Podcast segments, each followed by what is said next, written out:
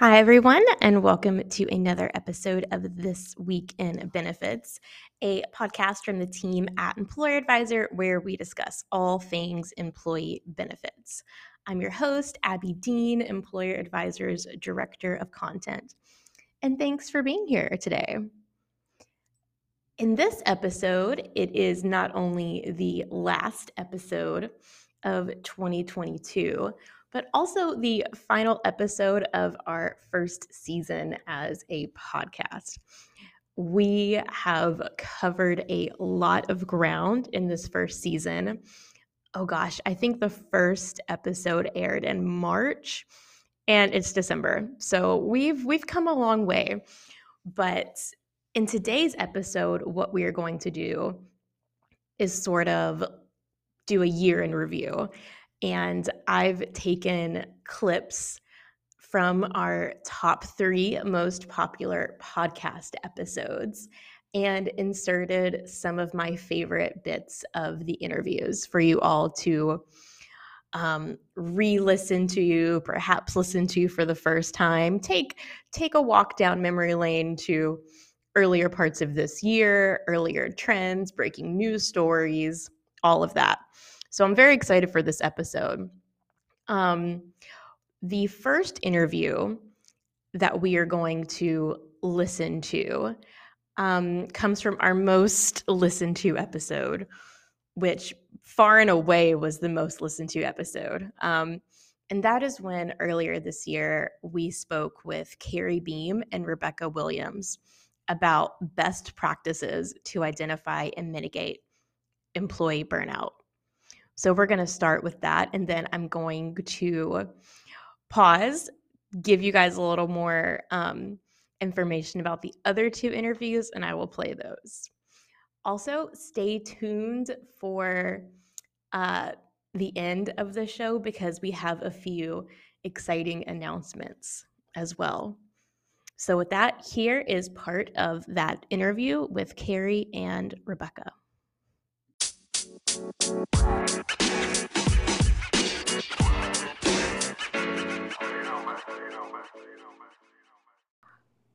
So, Carrie and Rebecca, was when you were both doing this research, was there anything that really surprised you, or uh, you, or did you guys find something that was unexpected? Rebecca, I think you should share your story about vitality. Yeah, thanks. I love that you say that. Yeah, so you know, we were sitting here doing all this research trying to figure out how to solve for burnout. And it was really fascinating. I was talking to a master coach, his name is Paul Wyman, and interviewing him about his thoughts on this. And he said to me at the very end, I said, Do you have anything else you want to add? And, and Paul goes, Rebecca, you're asking the wrong question. I said, What? He goes, the problem isn't how do you solve burnout? He goes, the question is, what is the opposite of burnout? He goes, vitality, resilience, they're just not talked about enough. He goes, it's you don't want to sit at neutral. Don't you want a life that's full of vitality? And I was like, oh my gosh, Carrie, I remember calling Carrie, we're asking the wrong question. And that for me was probably just the powerful is let's move beyond this like let's not just go to neutral. Let's say what is what would life look like if we were truly living it as vitally as we could? I love that. Me too. I get goosebumps i love that so much.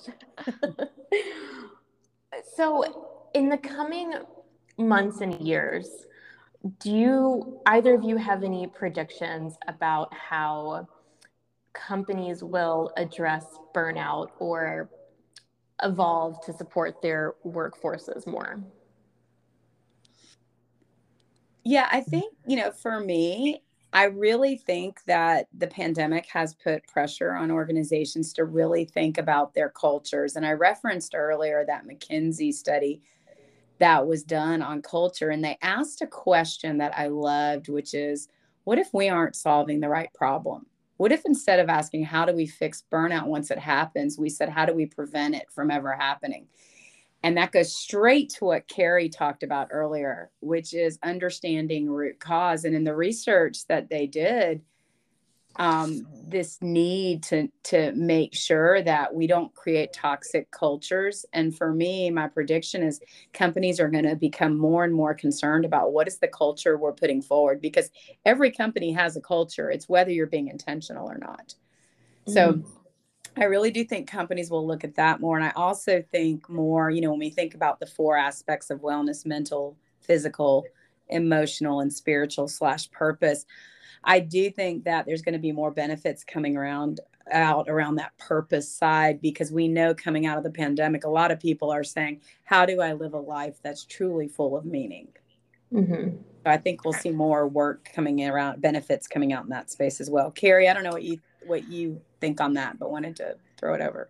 I so, I so agree with your comments, and you know, particularly the the part at the end about um, finding purpose and connecting to values. So I think um, personally connecting to your values and then organizations helping employees connect to their values as a driver for positive energy and vitality to steal your word, Rebecca.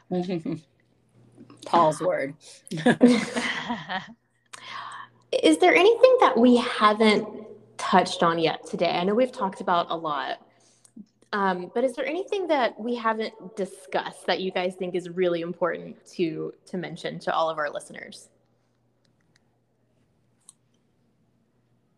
You know, Carrie, I would love if you wanted to talk a little bit about what you can do at an individual level around burnout because I think that's important for people to understand that they shouldn't just wait for their enterprise, that they too have some ownership of this. And I know you did a lot of work in that space. Yeah, I think that's a great that's a great point and, and a great way to end the our discussion um, probably because we, we talked about all these things that organizations can do and they do have a, a responsibility and an obligation to support their teams towards that end but we as individuals have a responsibility to ourselves and um, we can't depend on um, other people or other things that we don't have full control of to bring us out of a bad space.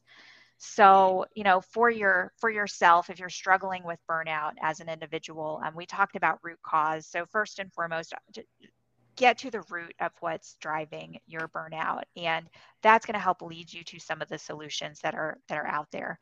Being self-aware and being proactive. So that might look like taking some time for reflection to really check in with yourself and where you are and thinking about what you can do to move yourself forward to wherever it is that you need to go. Identifying connecting to your values um, and setting boundaries. And setting boundaries is one of those things that I think um, is easier said than done.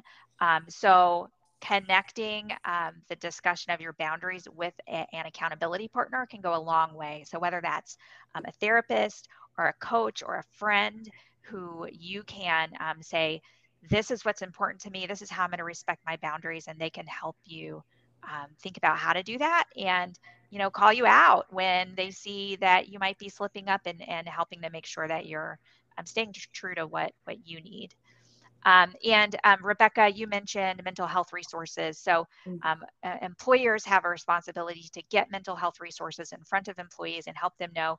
But employees, you you have a responsibility as well to understand where your resources are and seek them out and use use them. Um, and lastly, I'll just say um, gratitude. Uh, I think we um, as a as a society probably have talked a lot about gratitude at least in the circles i run we talk a lot about gratitude. And um, i think it's easy for that to slip by the wayside when um, we're in a bad um, spot. So re-energizing your gratitude practice get your journal back out um, do your meditation um, think about what you're grateful for all those small things in life. And um, it's always surprised me how far that can take me when I, I lean into it. So that's what i got So, our second most listened to and popular episode of the year came from my interview with Wes Keegan. You guys might remember that he is the founder, owner, and brewmaster of this wonderful local brewery here in Nashville called Tailgate. And when we spoke with Wes, he and his company had just announced the decision to dramatically expand um, his company's comprehensive employee benefits plan. And he also detailed specifically how he and his team communicated those changes to employees and sort of the many complexities involved in expanding that coverage. So, here is a couple of clips from that interview. So, for everyone wondering why I'm interviewing Wes, uh, Tailgate made a very exciting announcement. Um, I believe it was at the end of May or start mm-hmm. of June.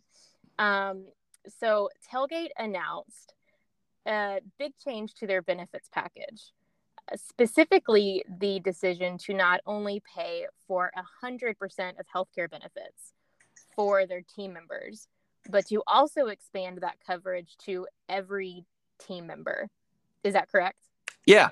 Yeah. So, you know, we we're a production brewery first with supporting tap rooms. So we have people that work in the brewery, we have offices, we have art, we have marketing, we have um, you know, bartenders, bar backs, kitchen team members, pizza makers, you know, all that kind of stuff. And yeah, everybody, everybody was eligible for 100% paid benefits and this is full-time employees i'm assuming.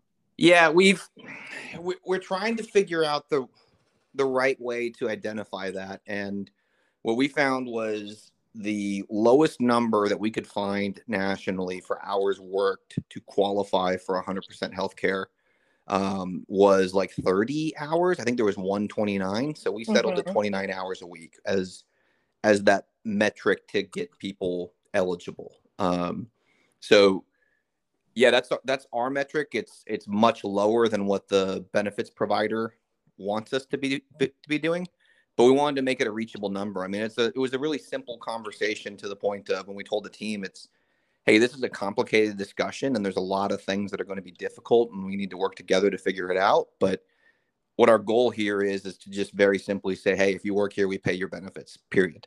Mm-hmm. Um, so you know we want everybody to hit those hours. And you know when when you apply that's one of our first questions is can you work 29 hours? Um, because we want to make sure that you're qualifying for healthcare and we want to pay for it. Mm-hmm.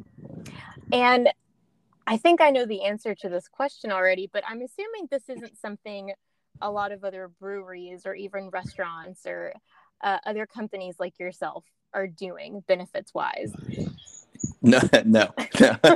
um, no. It's you know I I don't know all of it. We did some pretty good market research. Um, you know, maybe a company like New Belgium might be, you know, one of the couple on a national level. There's there are some exceptions like you know hey there's a craft brewery in whatever city that has three employees you know and two of them are the founders and you know another is their employees so 100% of their company gets 100% of healthcare. You know like there's those types of outliers but you know 50 plus employees um all the way up like not, not to our research no. And you know to, for that matter when we launched healthcare with 50% coverage um you know we used to pay 50% medical 100% dental and vision and then 100% telemed you know even even that was unique. And you know especially on the restaurant side it's just like it just doesn't exist. And if it does it's like a an unattainable number you know like you have to work 39 and a half hours a week and you know you miss it once and you know you're dead kind of thing. So tell me about how you arrived at this decision if it is not because you felt the need to compete with what other competitors are doing, like yourself, to attract or retain talent? What was, how did this decision and idea begin? Yeah, I mean, it's, it's interesting. And I think through the lens of a um, benefits centric discussion, um, you know, like I guess I'll, I'll, back up. The answer is it's not any one thing, right? Like it's it's everything. Um, but some some bigger points to directly answer your question we kind of found over the years that even when we launched healthcare, like it really didn't matter to most of our team members. Um, even when like somebody never had healthcare before, and it was like, hey, we're going to pay 100% of your dental and vision. They kind of just like it didn't factor into their overall evaluation of compensation.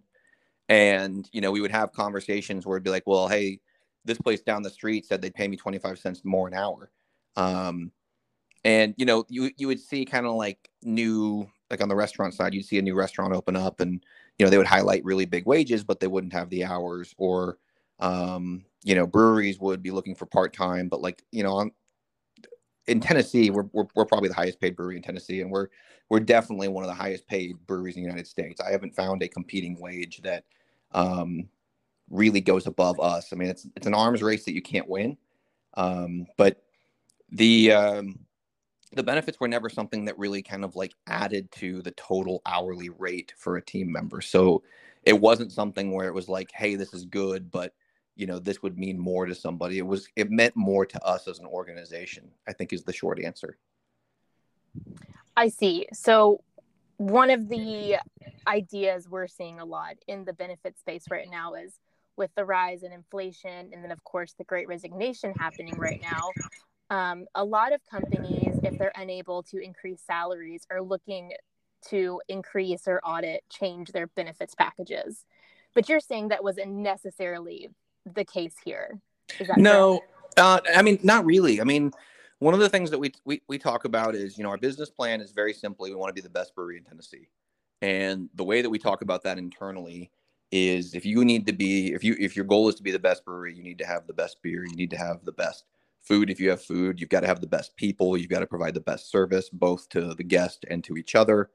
Um, but you know, for a workplace, we we also talk about like hey, we appreciate our people here. And, you know, it's it's important that we have candid conversations that when we say we appreciate you, we show you that by the way you're compensated. I mean, that's how businesses show appreciation. You know, we we talk a lot about like um when we have our we have we have twice a year all company meetings and you know this is something that's starting to resonate more and more but i i tell people that you know this isn't uh this isn't a family you know, all of us have like that one family member that's like, hey, I don't know if I really want to claim that person, you know, like we all have that weird family. Like this, this ain't that, you know, this is this is a job for all of us. And, you know, myself included, if we weren't paid, we'd be off doing something else. And if we didn't have to work for a living, we'd probably be on a beach or a mountain or wherever um, you know, tickles our fancy. But the overall compensation is our obligation to the team member. And that's something that we want to make sure is improving and is continuing to be out and ahead of what people can find somewhere else because you know we've been growing and we've been we've been growing well um, and and they should feel that too and last but definitely not least our third most popular episode but also the one that was the most commented on and shared interestingly enough came from my conversation with Lisa Nelson, who is the Vice President of Employee Benefits at the Leavitt Group. And she came on the podcast um, quite quickly after the news broke about the overturning of Roe v. Wade.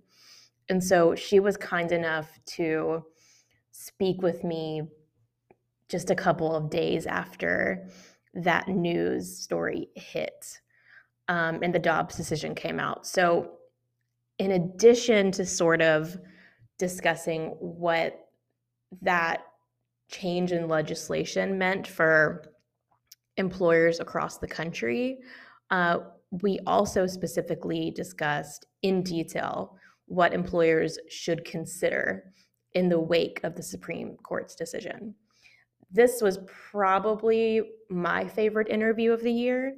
And again, I think um, it was a very timely one. It wasn't one we had scheduled to do, you know, weeks in advance. But when the news broke, we kind of made it happen. And I think that's one of the reasons why I loved it so much because she was able to give so much incredible detail and information and context as it was unfolding. So, a big thank you to Lisa. And here is a section of that interview. What does this mean for employers nationwide? And what are you thinking about now for your own clients?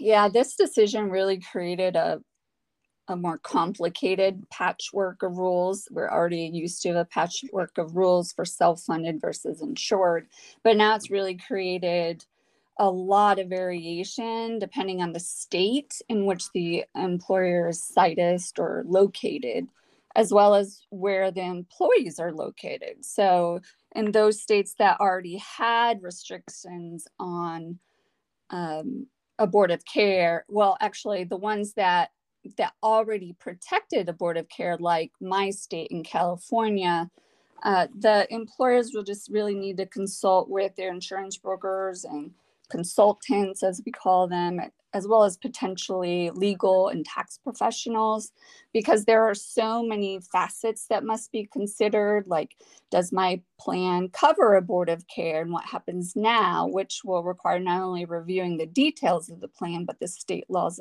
as well. You also have to consider what if my employee wants to travel out of state to receive abortive care? Can I pay for it? What are the tax implications? Am I even allowed to facilitate travel over state lines? Because some states like Texas, even facilitating is a crime under their new state ban on abortive care. You have to consider how do I communicate with my staff on this very sensitive issue? There are really just a lot of questions that need to be answered by the consultants, lawyers, and tax professionals that the employers must rely on. So the employers just really need to ensure that they're working with the appropriate professionals with the capability to respond to those difficult questions. Right. And I assume the fact that so many companies now are hybrid, so mm-hmm. they may have employees all over the country, yeah. further complicates this, in addition to what you mentioned about self funded plans versus fully insured plans. Sure. Does that sound right? Right, for sure. Yeah. Um, so back in May, but then also since Friday, we've heard a lot about companies coming out and saying that they would offer reimbursements mm-hmm. uh, for travel required to obtain an abortion. Um, what's your reaction to this benefit um, and what would that look like logistically for employers to offer? Because that also sounds like you alluded to before before very complicated. I i I have a girlfriend who works for Intuit, and so I was quite aware very early on of companies' approach to the the challenge, the the news. So I was slightly concerned again. I feared that um, some of those companies may not have considered all of the implications flowing from the offer to facilitate abortive care where state laws ban it. Not only the legal and criminal implications, but how are the reimbursements being taxed? If they need to be depending on if they're drawing the funds from the plan or an employer fund unrelated to the plan like a hardship fund or a lifestyle spending account for example. You have to consider who is offered this? Only where states have bans? Or do they need to also offer reimbursement for travel in states where abortive care is legal? Perhaps they are not afforded travel or covering any out of pocket costs typically for abortive care. What does your plan even offer if covering lodging and travel outside of the plan? There's a lot of flexibility but then you know you have to consider if you're offering it within the plan how does it affect mental health parity non-quantitative limits that really require that mental health and substance use substance use disorders uh, must be offered at the same level uh, in cost as a medical offering. So if you're offering abortive care with no cost then obviously that could impact uh, the mental health uh, equity act uh, which um, will require that that comparison. If you're offering travel and lodging at no cost, that will definitely impact it. So if you're offering within the health plan, like with your HRA or FSA, uh, which is a health reimbursement account or flexible spending account, uh, reimbursements for lodging is capped, uh, tax free at $50 a night per IRS publication 502 and 969. So that won't get you very far. Um, you also have to consider HIPAA, uh, which will uh, require if you're obtaining uh, sensitive information in order to receive that reimbursement, which most of the time is required, then HIPAA is going to be impacted. You'll have to consider are you getting those business associate agreements or there, those HIPAA releases with the appropriate people? People. You have to consider do you need to change your plan documents? Uh, can telehealth cover it? Uh, specifically, the abortion pill, which in some states are also considering banning access uh, to that pill through telehealth. You have to also consider the Pregnancy Disability Act and other non discrimination laws. And also the, the Affordable Care Act mandate to cover contraception in, in most plans is also being challenged right now. So you have to even start considering the future of contraception under your plan in your state. Uh, and finally, I really, really implore everyone to consider how you're discussing this. Uh, be gentle, consider communications on this topics, your clients, related entities. Be proactive and gentle and matter of fact on the news rather than than having opinion like you've lost your right to abortion. Saying something like that could really um, impact some of those entities, clients, or employees, um, that statement, for example. So there are a lot of logistics uh, to consider. No, I'm glad you raised that last point as well. Also, wow, what a list. Um, and I, we don't even know what will be entirely, I mean, we don't have a clear idea yet, if I understand, hmm. um, what the weeks and months ahead may bring as well. Right. So the world as we know it today in, in certain states via this ruling may be different next week or next month too. Is that correct? Yeah, we don't really know the reaction yet from the states uh, fully. Uh, some states, for example, like um, I think, believe it's Minnesota, which has a Democrat governor who is challenging the state law banning abortion there. So that puts a hold on it. In Texas, there's even a hold on the ban on abortion there, which just happened uh, due to new pending litigation. So, even in states with bans, there are lawsuits happening that may also pause a ban for a period of time. Then, in some states like Oregon, Washington, California, they're working on the opposite to make abortive care a constitutional right for women. So, we we don't know yet how states will even criminalize facilitation of abortive care. Will they come after employers offering this coverage? So there are a lot of impactful in unknowns at this time.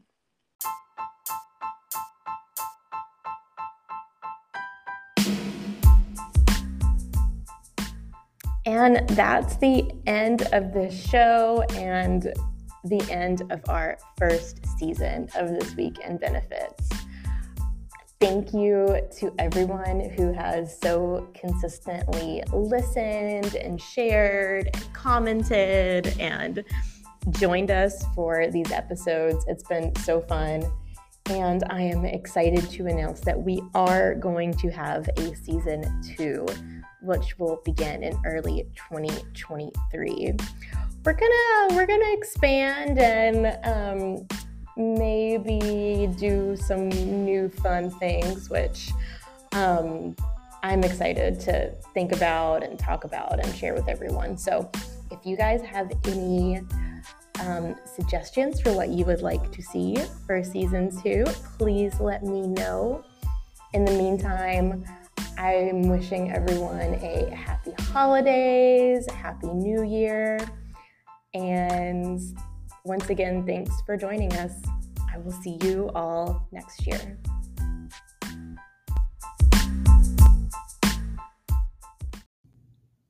Thank you for listening to this week's episode of This Week in Benefits, brought to you by Mployer Advisor. Mployer Advisor is changing the way employers search, evaluate, and select insurance brokers. Our intuitive platform connects employers and employees to get great benefits and insurance plans by providing employers with actionable data to easily evaluate and select the best advisor for your company's specific needs. To learn more about Mployer Advisor and our suite of products, please visit our website at mployeradvisor.com and tune in next time. Thanks.